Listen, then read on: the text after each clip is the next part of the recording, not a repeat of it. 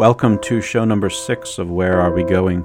My name is Jason Weedle. Today we're talking about mental illness and Christianity. A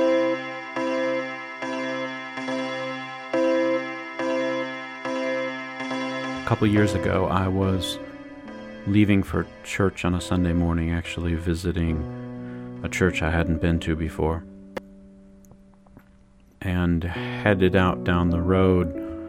I passed by a house of someone I kind of knew and noticed there was something strange with a car, a dryer hose or something going into the back window and at first I just thought, "Oh, that's weird." and and kept going. And then, as I was heading down the road, I thought, there's only one reason that that, that would look that way. Because it was attached to the tailpipe and going into the back of the car, and someone was trying to kill themselves. And I turned around and went back and decided that even though I didn't know this person very well, that it was my business. And as I came up, this person who I sort of knew was in the front, conscious, but I could tell they'd been crying and, and having a bad time. And I pulled open the door and I asked what was going on, and I went and I, I pulled the, the hose out of the back of the car, and I didn't know what to say. I didn't really know what to do. I just stood there with them probably for 30 or 45 minutes. After that, this person went inside. I, I called some family members who came and they talked to them and got a little bit of help over the next week or so. This was someone who had always put on the image of someone who was was strong, could take care of themselves, didn't really need anyone's help.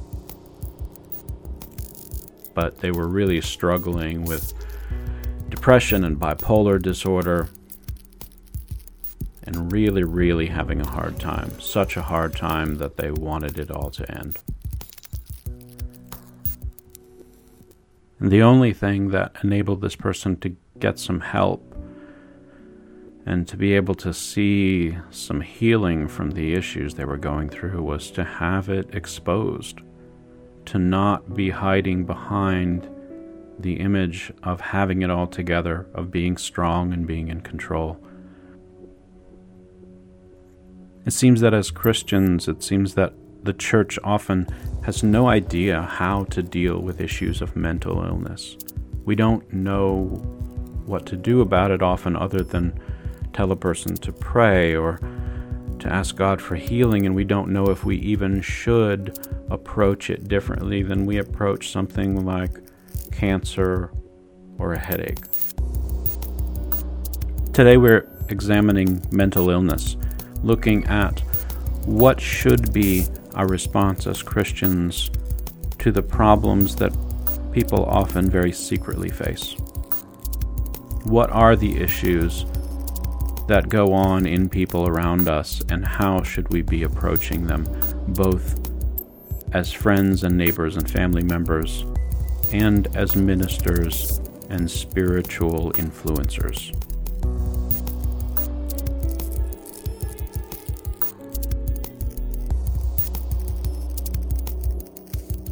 My name is David Hosey, and uh, I'm the uh, Associate United Methodist Chaplain at American University, which is in Washington, D.C.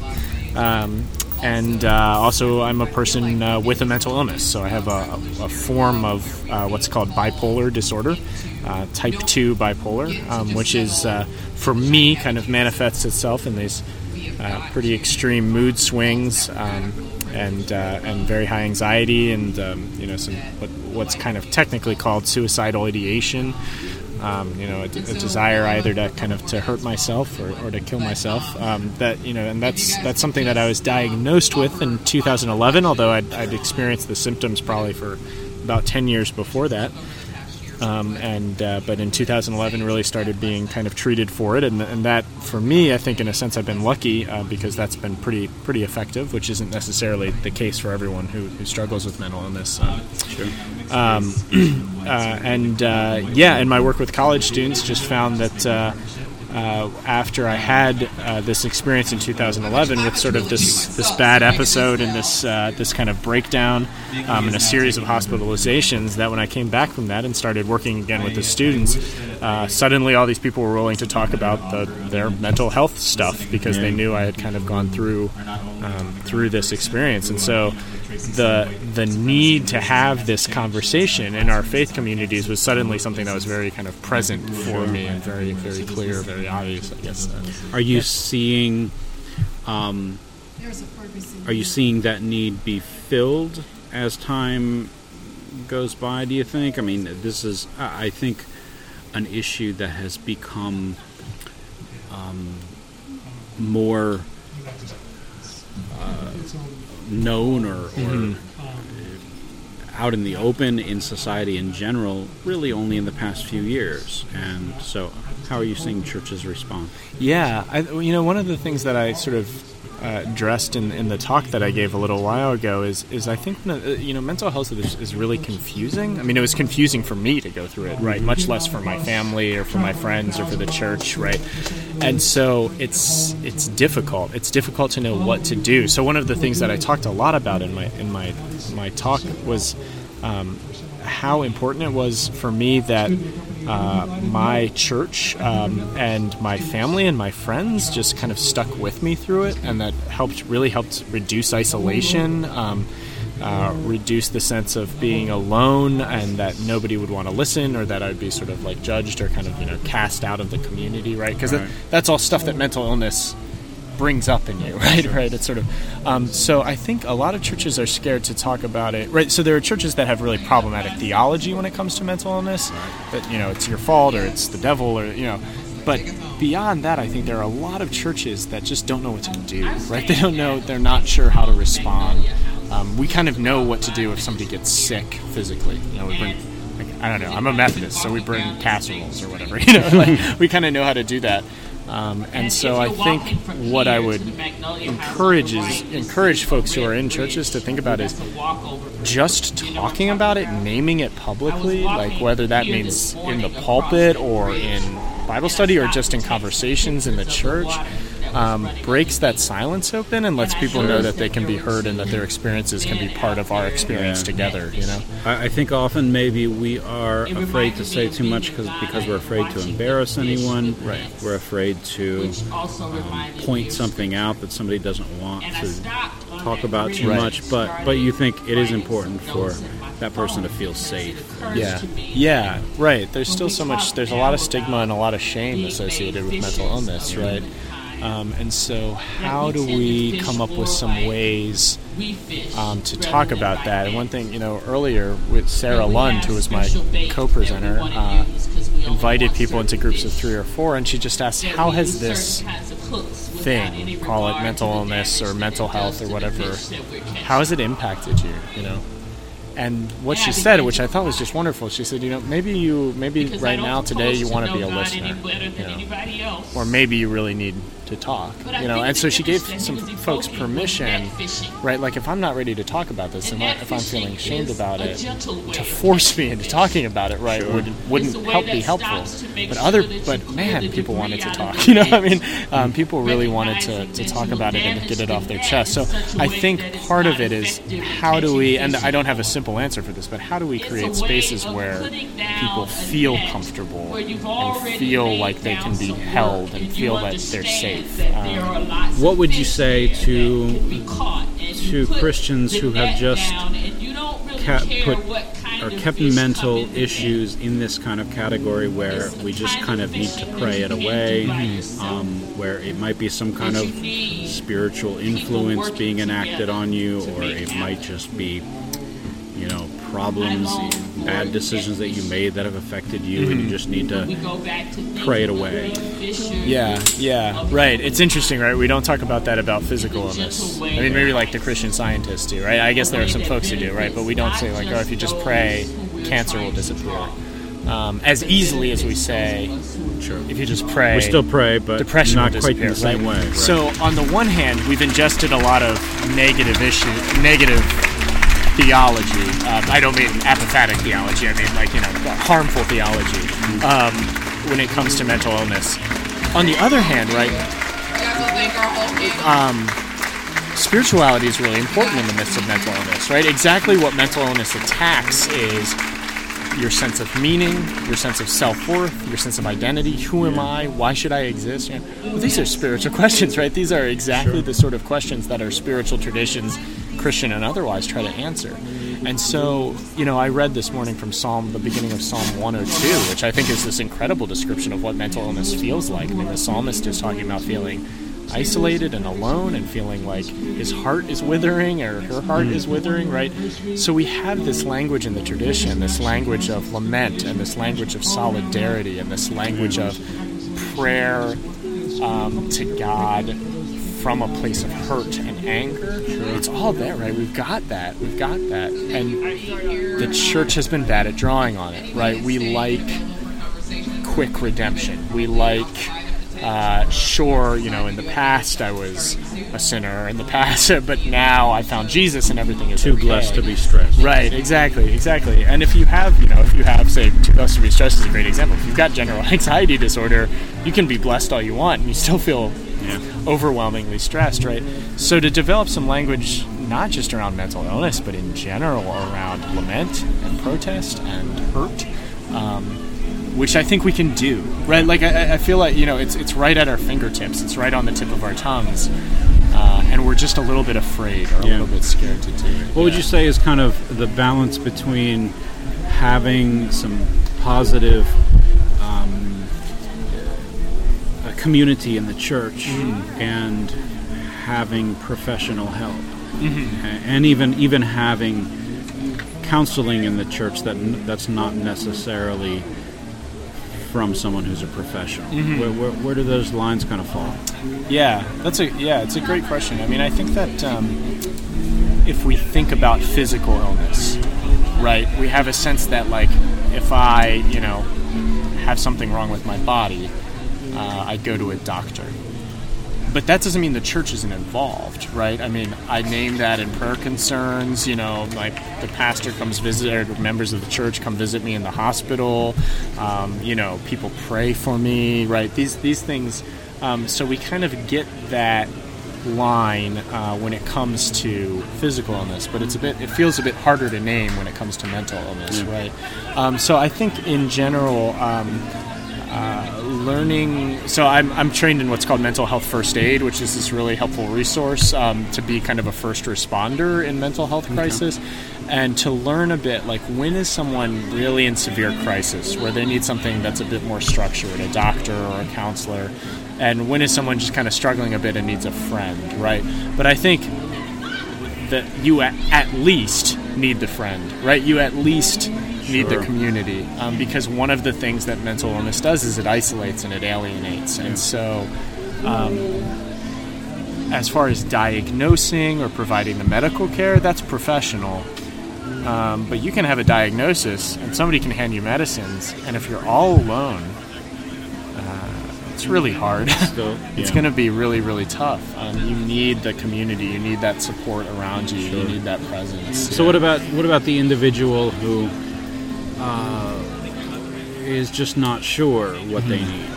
Um, where would you say is the point for that individual that they need to say, or how do, how do they determine what they need? Yeah, um, it's a great question. I think it's a, maybe a little bit different for different people. Yeah. Um, for me, it was. I mean, for me, I went into a major crisis, right, where I just couldn't. Really lost the ability to function in a lot of ways. I mean, I could kind of pretend to be functioning, but I was just totally falling apart. And it wasn't a theological crisis, right? It wasn't that I uh, was doubting the doctrine that I'd been taught, and that made me wonder. It was Yeah. just this visceral, physical. Um, but I mean, I think I think one of the things that we need, and the reason I kind of raised mental health first aid training is we need pastors and church members who are trained a bit to help people walk through that process of deciding, okay, like what do I need? Do I need to see a doctor? I mean, does this feel like um, if it's you know an anxiety, does this feel like I'm feeling really anxious because I'm stressed about my job, or does this feel like when I wake up in the morning I feel overwhelmed by this seemingly sourceless sense of dread? Right? It's just it's coming at me from nowhere. I mean, you know. I, externally when I went through this kind of breakthrough in 2011. I just finished a really successful year at seminary. I had friends. I you know there wasn't it wasn't as if I could say, well, I lost my job and I'm feeling really depressed. It was like I have no idea where this is coming mm. from. Right, the sense of sort of like it coming out of nowhere. Um, but yet, it's still things still can be caused by problem issues in life. Yeah. Oh, absolutely. Right. I mean that, and that's one of the tricky things, right? Like very concrete losing your job, for example, can totally trigger uh, just overwhelming de- depression, or it could trigger it could trigger a clinical depression that exists, or it could cl- trigger a tri- depression that like maybe there's not really a chemical imbalance going on, but it's still very real, right? right. I mean, the, the, the chemical imbalance is almost a the way you feel about it is, is sort of a side issue. Sure. Right? You know? I, yeah. I think of, of years ago reading a book. It was actually a novel, but it talked a lot about people with, with mental issues and just a variety and a big spectrum and, and going through so many issues. And I, I got to thinking, we all have something right. going on. Yeah. Um, but yet, we're all not at the point where we're unable to function. Yeah. Honestly, we're probably all not as healthy as we should be. Right. Um, but I guess it's when we get to that point that something needs attention. Yeah. Um, because we are unable to function. Yeah. Yeah, and again, we I think with physical health we kind of get it right. So we sure. all have health, right? Everybody has health. Everybody sure. has mental health. Everybody has physical health. Um, a lot of us aren't as healthy as we should be, yeah. right? We, we probably I probably ought to eat a bit better. I should exercise more, right? All sorts of stuff but like we know like when someone gets cancer that's a different thing you know? Um, if somebody has diabetes that's this very specific physical ailment um, that we kind of say okay that's not just a matter of like good health and bad health that's a it's a condition that's sort of like out of that person's control. And so I think we all have mental health, right? We all go through periods of depression. Maybe we have periods of mania. We all have periods of high anxiety. That's real. I mean, that's there's nothing kind of false or fake about that. And then there's a clinical thing that comes in at some point where there's just something in my brain that's a little, you know, like one little tick to the left or something that just makes this very severe kind of breakdown thing kind of a possibility. I think the other thing that that's very hard. I think there is a fear attached to it as well from mm-hmm. the outside, mm-hmm. saying, um, you know, I don't know if I want that person in charge. I don't know if I want that person dealing, you know, around children. Right. Uh, what would you say to, to that that kind of fear? Yeah, yeah. I mean, I, two things. I mean, I, you know, I think that on the one hand, I want to sort of like validate. You know, it's scary. It was scary for me going through it, so I totally understand that people are scared of it from the outside, yeah. because it seems very unpredictable and very um, uh, dangerous in a way. Um, I think there's a lot of misinformation, though. I mean, for example, like. Uh, you know, folks with mental illness in this country are way, way, way, way, way more likely to be victims of violence than perpetrators of violence, just statistically. Mm-hmm. Um, so I think that there's a lot of fear. And of that's like, true information, not misinformation. Right. Yeah. So sorry. Yeah. That's that's true. Right. So the misinformation is kind of people with mental illness are dangerous people. Right. Yeah. Um, and that's by and large not true. And there are all sorts of dangerous people who maybe don't have mental illness, right? Um, but yeah, I mean, and I, so I think that part of it is getting to know people with mental illness and hearing their stories and trusting them a bit to say, here's what I can safely take on, right? Um, in the midst of my breakdown, uh, in the midst of kind of the worst of my crisis, I shouldn't be in charge of something, right? Um, but so part of it is, I mean, you know, I'm I'm a, a campus minister, I'm a pastor, and so part of it is that our systems tend to have this very binary, like either you're capable to be in leadership or you're not. Right. Instead of sometimes people need to step back. You know, we need to provide space for people to step back if they're going through a really hard time. And sometimes those same people can step forward, yeah. right? Um, and again, with physical illness, we kind of get that, right? Someone can be very, very capable and get really sick. Yeah. And we say, okay, maybe you need to take a break.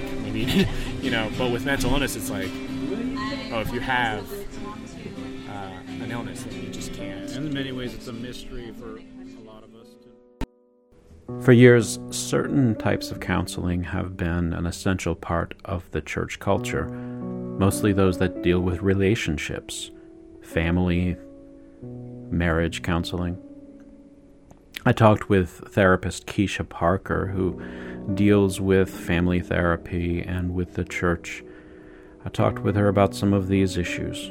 The audio quality of this segment is not good, but hopefully you'll be able to understand some important insights from Keisha about mental health. What what I, I was just talking with with uh, someone I know quite well, not long ago about some of these issues, and and this person was saying that they, they really felt like they had um, had difficulties and problems because of being in a church where um, where m- mental health was not really recognized as something that was maybe even real or right. it was just spiritualized, and so they've had difficulty over their life. Um, you know, what what would you say to that person, or or how how do you, how do you help that person who has difficulty coming out of a spiritual background or religious background that doesn't really recognize it? Excuse me. First off, I would start off by saying me too.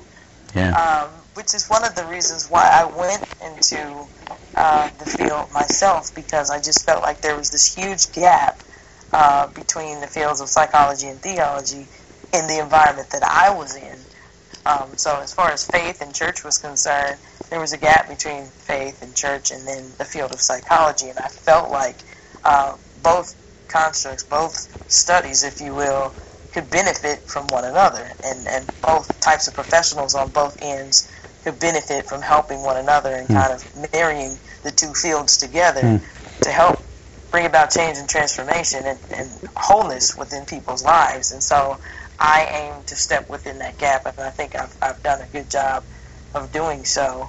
Um, so I would I would encourage that person in that regard, um, but also help him or her to understand that it's a lot of us out here who are currently still unpacking stuff sure. because of what we've gone through in the church and not having the proper response or no response at all um, for some of us. So as far as seeking out professional mental help, um, mental health counseling and therapy and that sort of thing, I would definitely encourage them in that area. I have a therapist, um, and as far as long as I continue to do what I do, as long as I continue to be a therapist, I will always have a therapist. Yeah.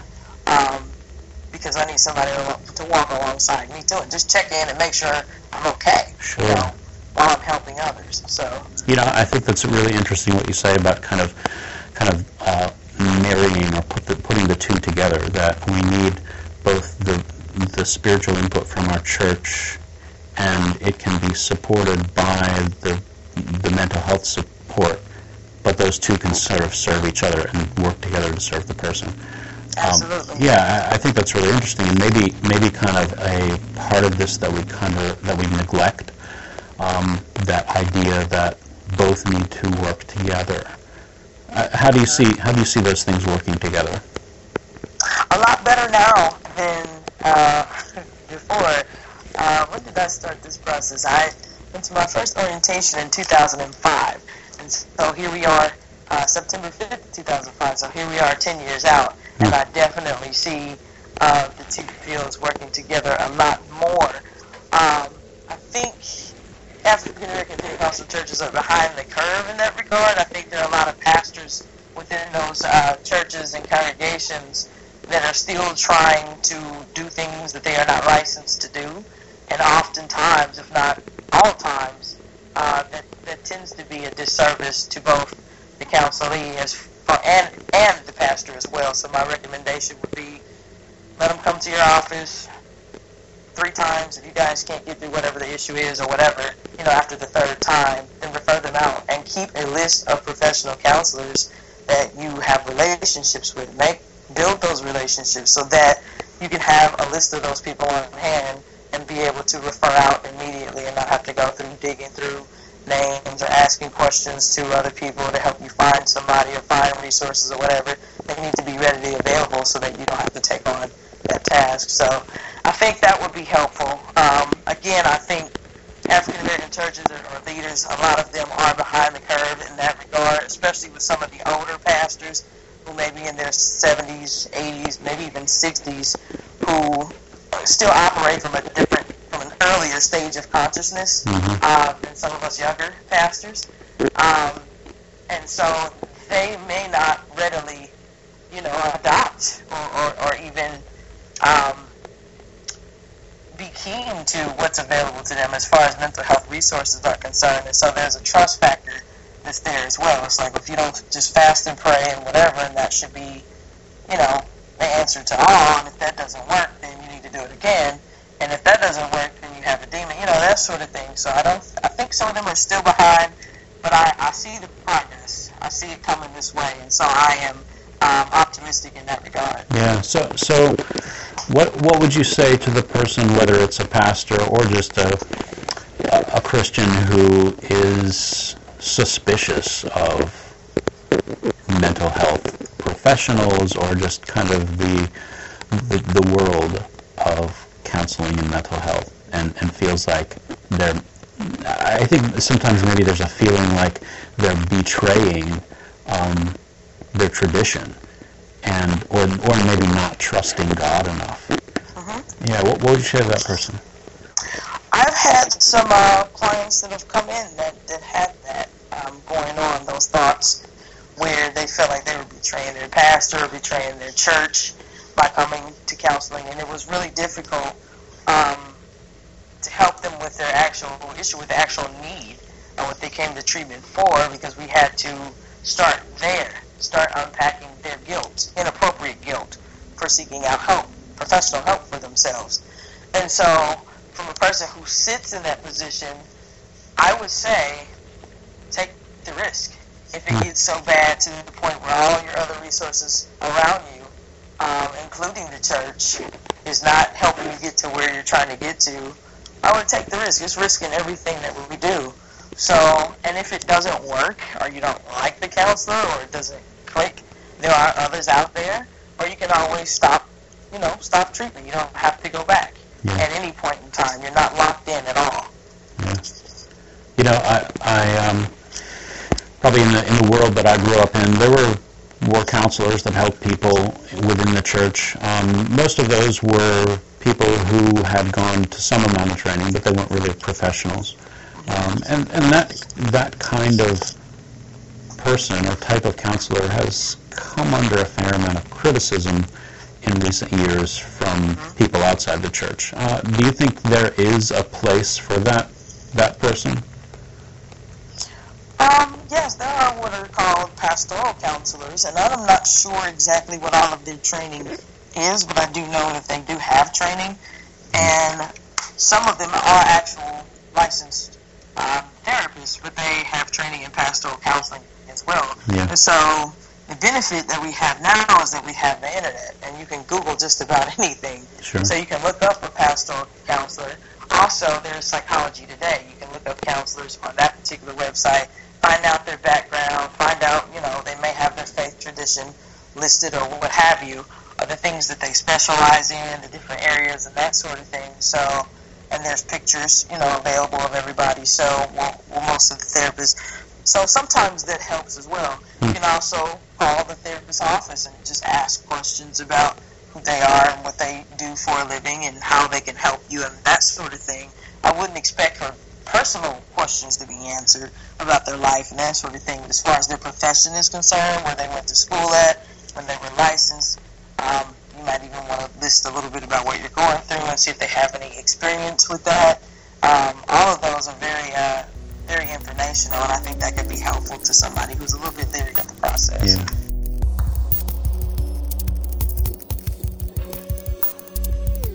I'm here with Sarah Lund. Thank you, Sarah, for joining me.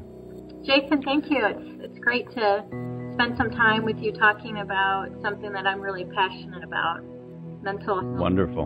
And yeah. uh, how we talk about mental health in the Christian community. Could you tell us a little bit about who you are and what you do? First, I'm a child of God and uh, blessed to be the mother of a kindergartner and the wife uh, of nine years to Jonathan. And uh, right now, I am serving on the staff at Christian Theological Seminary in Indianapolis, Indiana.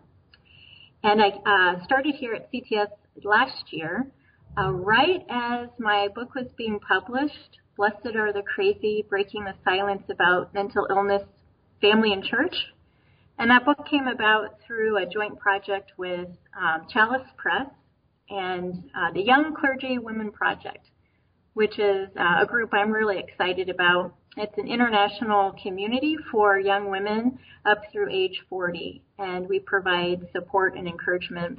And Chalice has also encouraged the voices of young clergy women to be lifted up, so they have um, a unique partnership to help get uh, young women clergy uh, published. And so that was the invitation I had, and it's how I ended up writing my book. Mm your book is um, Blessed Are the Crazy. It's really kind of your story and looking at uh, issues of mental illness, of your family, your church experience. Can you say a little bit about the book and why it was important for you to tell that story? Yes. Um, first, I want to talk about the title. Uh, the title was uh, thought of after the book was written and it really stems from my um, my love of Jesus' teachings uh, that we see in the Gospels. Uh, we call them his Sermon on the Mount, um, or the Beatitudes. Jesus reminds us of who's included in God's kingdom, and he talks about the people who are often overlooked, the people who are on the margins, uh, yeah. the poor in spirit, uh, the meek, um, those who are persecuted. Blessed, you know, are the poor in spirit. Blessed are the meek. Blessed are those who are persecuted. So I, uh, you know, kind of um, evoking that uh, radical way of Jesus, uh, call upon um, His Spirit to bless people who live with um, mental illness. And so for me, growing up, um, that was my father who, um, in the 80s and 90s, really had uh, psychotic episodes that were not diagnosed and there was no treatment. And so for me as a little girl, um, in that type of family situation, it felt very chaotic and very crazy. And so I use the word crazy very um, much as an autobiographical word that uh, describes how it felt to be in that chaotic environment. And I kind of, you know, did a quick survey and the word crazy pops up all the time in popular culture and in, you know, everyday conversation. So like take yeah. the next 24 hours and note how many times you see the word crazy in social media or even spoken by yourself or your friends and it's everywhere.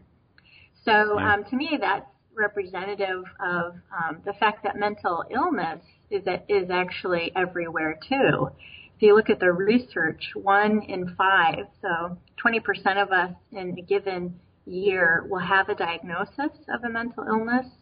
And in your lifetime, uh, 50% of the population will have a mental illness. So just like we throw around the word crazy all the time, it's, um, you know, really something deeper is going on with um, the mental illness that impacts all of us. So blessed are the crazy is a way for me to reclaim that word and reclaim my own family's experience of so much suffering. Um, we did a lot of our suffering in silence because we were ashamed and uh, the stigma around mental illness. For me and my family, uh, the mental illness was so disabling, it caused my father to lose his career and to lose uh, our family. My mother uh, divorced him, and eventually he was homeless. Uh, and so uh, these things, you know, homelessness, um, we often see a lot of people who live on the streets really have an untreated and undiagnosed uh, mental illness. Uh, part of my story also includes um, my cousin who um, had several mental illnesses that were not treated properly, and at the age of 20, he um, committed a murder during a psychotic break, and he was sentenced to death in the state of Missouri. So after 10 years on death row at the age of 30, he was executed. And the other uh, tragedy in our country is that um, the place where people um, most often get medication for mental illness is actually in our jails and prisons. Wow. So instead of um, truly like rehabilitating people who have a mental illness, they end up in jail or prison or on death row. So um, my father, uh, my cousin, and uh, my oldest brother, Scott, he uh, had a psychotic episode in high school and um, has continued to live with severe mental illness and is on full disability because his uh, bipolar has been um, really resistant to treatment, and he especially struggles with thoughts of um, suicide, so really intrusive thinking. So uh, that about 20 times an hour he'll think about uh, killing himself, and wow. um, it's really uh, he's lost his job and his marriage, and he continues to work on his recovery. So, um, you know, as a Christian and as a Christian minister, uh, with my father's illness and my brother's and my cousin, um, instead of talking about these things and getting support, I kept them all secret um, because I was embarrassed that my dad was homeless or that my brother was in the psychiatric hospital or that my cousin was on death row and it was through my silence that I really um, was so uh, harmed by that, you know, because I wouldn't let anyone in to these things, and you can kind of use the metaphor of a closet. And so for me, breaking the silence, sharing my story in my book, and coming out of the closet is a way um, to open up this conversation that's been longing to be born, especially among uh, Christians who um, haven't felt, uh, you know, really the permission to talk about how mental illness is a reality so for so many of us in the church. Um, when I yeah. talk to Christian communities, there's a sense that because we're saved, because we know Jesus, um, that somehow um, it's a betrayal to be depressed or to be anxious or to be fearful.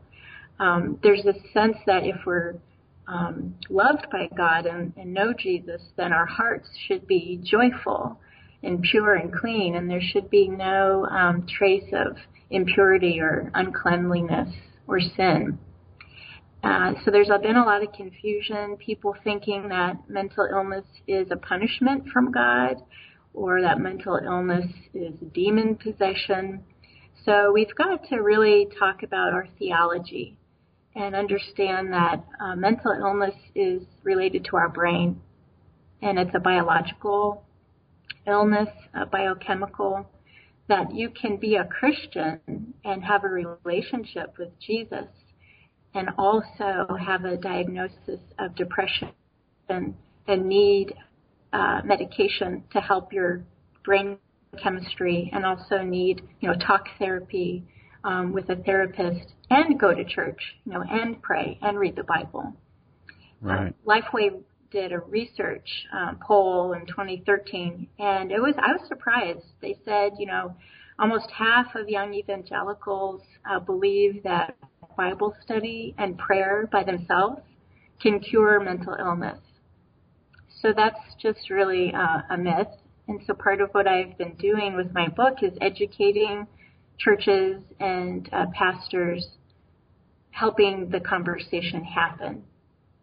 The, hmm. the other thing the research showed was that less than 6% of pastors were preaching or talking about mental illness in their Sunday morning service.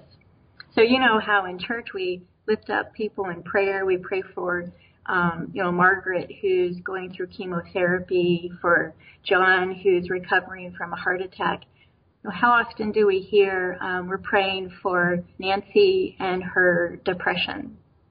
you know, or for somebody's nephew who's attempted suicide. Uh, you know, how often does the preacher preach in the pulpit about mental illness and mental health? You know, less than 6%. And so that's part of the, the stigma and shame is that we're not even talking about it. And, and so that's the silence that uh, we're breaking right now. I think it's very interesting when you talked about your own experience and kind of keeping so much of it secret. Um, it seems that so often when we talk and think about mental illness, that we almost have the idea that it's something that an individual needs to deal with personally. Um, that if I struggle with depression or if I struggle with thoughts of suicide, it's almost something that I need to work on and deal with.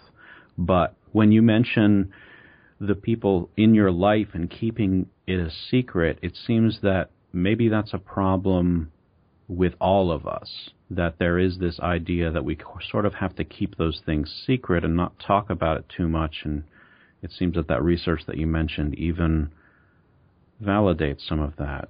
Do you think that that's yeah. part of our issue? I think so, Jason. And as we look at, you know, maybe what is the um, the thinking around that that needs to change. And part of it in my conversations with my brother, um, who's also in a recovery um, in his own life, uh, we talk. He talks about the sense that we still see mental illness as a personal failure.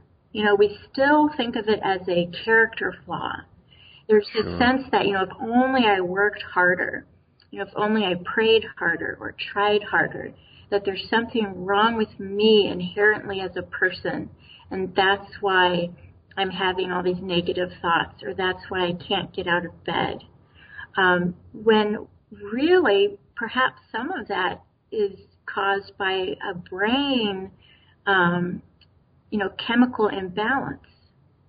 It's like, um, you know, somebody, especially when we look at the possibility that some of this is hereditary, and in bipolar disorder, we see that um, it's highly hereditary, that if one has a father, a sibling, or a parent who is bipolar, there's um, a high likelihood that other relatives will also have uh, the, that high risk factor. And so, what if we really started talking it like we do diabetes or heart disease? That these are, you know, kind of genetic risk factors. Uh, you can't help that you were born into um, the genetics that you were born into. So it's not related to our character or, um, you know, our values, but it's physical illness. Yeah. What are some other things that we need to understand as Christians and as the church in the way that we talk about mental illness? Um, I will um, just kind of read to you um, an excerpt from my book, which I think summarizes the heart of um, what the church's role can be in this uh, conversation. Um, mental illness cannot be wished or prayed away. The stigma and shame about mental illness only increases its destructive power. Hiding in our closets, we're swallowed up in its shadows. It is my confession that by exposing mental illness to the healing light of God through our testimony, through carrying one another's burdens, through therapeutic circles of care, we can find hope and strength. It is my hope that the church can be a community of truth tellers, decreasing stigma as we create safe, welcoming spaces for people and their families with mental illness. It's my testimony that the God of love is with us even when there's crazy in the blood. It's my gospel truth that blessed, not cursed, are the crazy, for we will be called children of God. So it's getting that narrative out there. Um, you're kind of normalizing that this is a part of all of our lives. I mean, um, when I ask people to stand up or raise their hand if they or a loved one has a mental illness, you know, 80% of the room will, will respond. So part of the, the real opportunity for the church is to uh, name this as a real need in our communities, and it can be a, a core part of our mission as we look at uh, the gospel and the testimony that we have to share about the healing and transformative love um, that we find in Jesus Christ when we um, share that love with our neighbors and with people who uh, are suffering. Yeah. Do do you think that sometimes when we when it's not exposed that we are magnifying the problem by kind of keeping the secret like we talked about? Yeah, I would say by um, keeping the secret, um, then what happens if people are not talking about their everyday experiences, you know, along the spectrum of mental health? Um, then what happens is when there's a news story, you know, when uh, something makes the headlines, um, like the mass shootings, and mental illness is associated with uh, mass shooters as perhaps the trigger or the cause of the event. Then we talk about mental illness. And so the problem is that we only talk about it in relations to this very extreme scenario. Mm. Uh, when the reality is, it's it's part of our everyday kind of normal day to day, you know, on that spectrum of anxiety, mood disorders, eating disorders, sleep disorders, you know, uh, that are is really so common, and that these episodes of extreme violence get a lot of media attention and they get a lot of airtime, but it doesn't reflect um, the reality of the more common um, forms of mental illness that everyday people experience.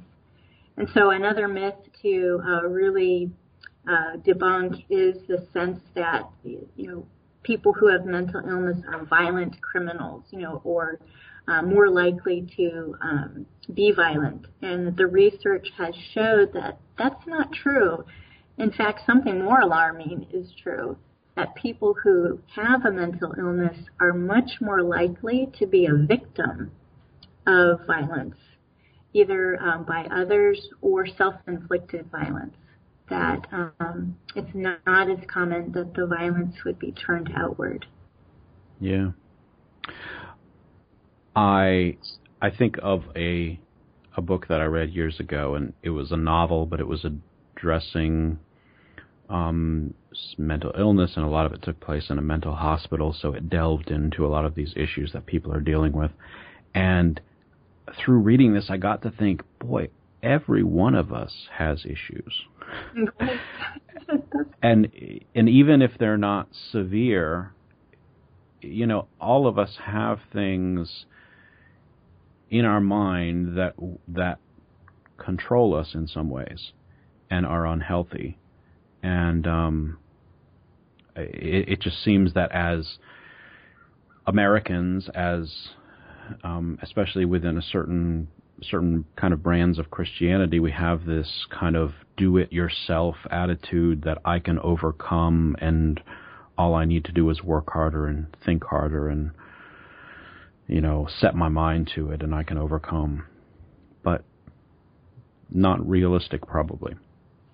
That's right. Um, you, know, you talked about just the spectrum. Um, it, I'm really uh, we're kind of rethinking um, my whole idea of self care. You know, and and how do I stay healthy? You know, we we place a lot of emphasis on physical health. You know, making sure you eat healthy and exercise. I think sure. what we need to add to that is our mental health. You know, how do you stay mentally healthy? And because our brain is a physical part of our body um, research also shows that how exercise enhances our brain health. Um, so I'm, you know, just personally um, really going to start paying more attention to keeping my brain healthy. Um, I myself have had different experiences of mental unwellness or mental illness. Um, nothing that's um, needed treatment, um, but some milder cases, like when I had my son, I had a few weeks of the postpartum, and it wasn't so much depression, but I felt very anxious. and I was a little um, kind of paranoid of, of my son's safety. Um, and so I, I isolated myself in my home. And so looking back, I can see that that was the time I was very vulnerable. Um, but that's something we don't talk about either, you know, for new mothers, um, that period after childbirth and how fragile uh, that time is for mental health. That's another, you know, area of stigma and shame because in our culture we really glorify motherhood and we think, oh, you know, a woman who's just had a baby, it's the happiest day ever. And that really doesn't allow room for these more honest conversations about some of the real challenges that new mothers face, you know, as their bodies are, are changing and the hormones and the, the new um, uh, role that they have to take care yeah. of a baby. You know, I, I also think of, of different people that I've known um, who I know have struggled with certain feelings and issues, but I know they've kind of struggled secretly because of this feeling within Christianity that we need to deal with ourselves or that we can just work on it with God. And if we spend more time praying, if we spend more time working on our own spirituality, then we can overcome. What what are some solutions do you think or maybe not solutions but what kind of route or trajectory or attitude do we as Christians, as church leaders, as the church need to take as we're approaching mental issues? That's a great question. And I think I'll go with the attitude. I was at a NAMI conference in Fort Wayne, Indiana, and it was for clergy and churches. And NAMI is the, the National Alliance on Mental Illness. They have a great website. It's www.nami.org. They're the largest grassroots organization to provide education and support. They have family to family support groups, you know, consumer support groups, peer to peer. Check out the website. So they had a conference and one of the um, key speakers was a psychiatrist who has done a lot of brain research. And what he said to this room full of Christians um, was that um, think about glasses and how so many people wear glasses to see. You know, if you have visual impairment, um, would anyone ever say to you, take off your glasses and put them away? You don't need those to see. Just pray about it. Uh, what would that feel like for you to be told that your uh, vision impairment was the result of your father's sin? You know, that seems ridiculous. And so with mental illness, um, people who have depression, anxiety, eating disorders, um, it's it's just like uh, having um, you know vision impairments or if someone has broken his or her arm. If someone is in a motorcycle wreck and breaks their arm, we would never think to send them home and have them pray or read the Bible. We'd send them to the hospital to get a cast. You know, so people um, using the insights um, that God has given us in science to figure out ways that we can heal ourselves working with uh, mental health professionals. So that, you know, all ties to this the stigma that we still see around mental illness. It's no different than people who have to wear glasses or people who have a broken arm and need a cast, people who have heart disease and need to have heart surgery. Uh, you know, with somebody who's recovering from chemo or heart surgery, a lot of churches will have them on their prayer list. They'll um, make food, you know, casseroles. But with mental illness, um, it's the non-casserole disease, right? I mean, we don't have sure. chains, don't have a real good way uh, to care for people. I, I had the thought as you were talking that perhaps one of the reasons that we are hesitant to put mental illness into the same kind of categories as other issues is can we then feel like there is not hope of healing or or of of just a, a healthy well-being? Um, because when we talk about glasses when we talk about the condition of our our vision glasses will repair that but it, it's not going to let me live I always have to wear glasses um, and if we say if I admit that depression is just a condition of my brain, maybe that is saying I have to always live with this forever. Is is there hope? Should we be how do we present to to people that there is hope or what is the hope?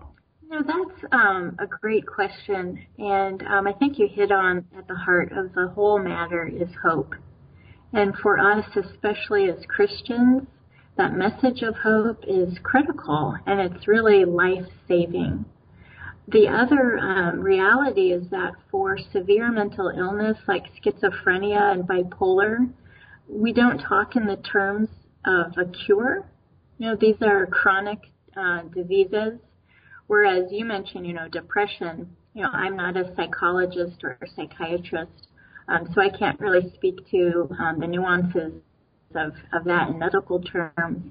Um, but we do speak in the ter- in terms of recovery, and that right. there will be periods um, where um, you know health is restored, um, but also the the likelihood that there could be another episode. So maybe that's just kind of coming to terms with some of the realities and the need for more research uh, around our brains and, and how to uh, prevent uh, certain kinds of extreme mental illness that might be triggered by um, traumatic events. So for me, the hope comes in breaking the silence because it means we can find each other. You know, if if if you uh, like, say, I have um, depression, but I'm hiding it. And people are really good at hiding things.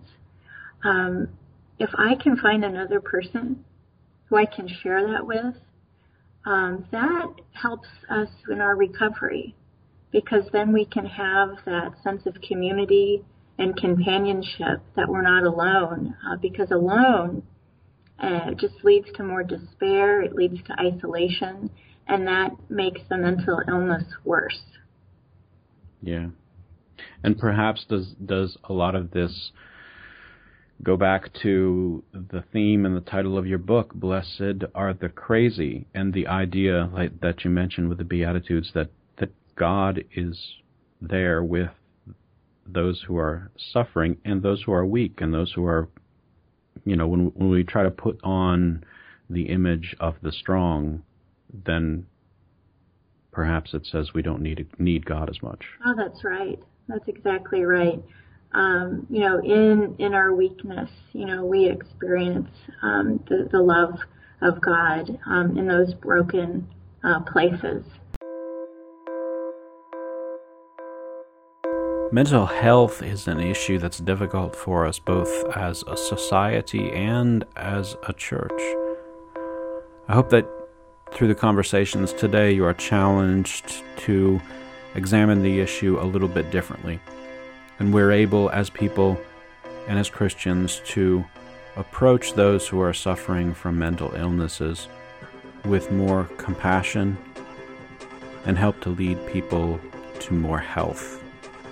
If you'd like to find out more about the guests of today's show, please look at the show notes please take a couple minutes to rate the show on iTunes and check out some of the other programs on the Media Scorch Network. I'm Jason Weedle. Thanks for listening.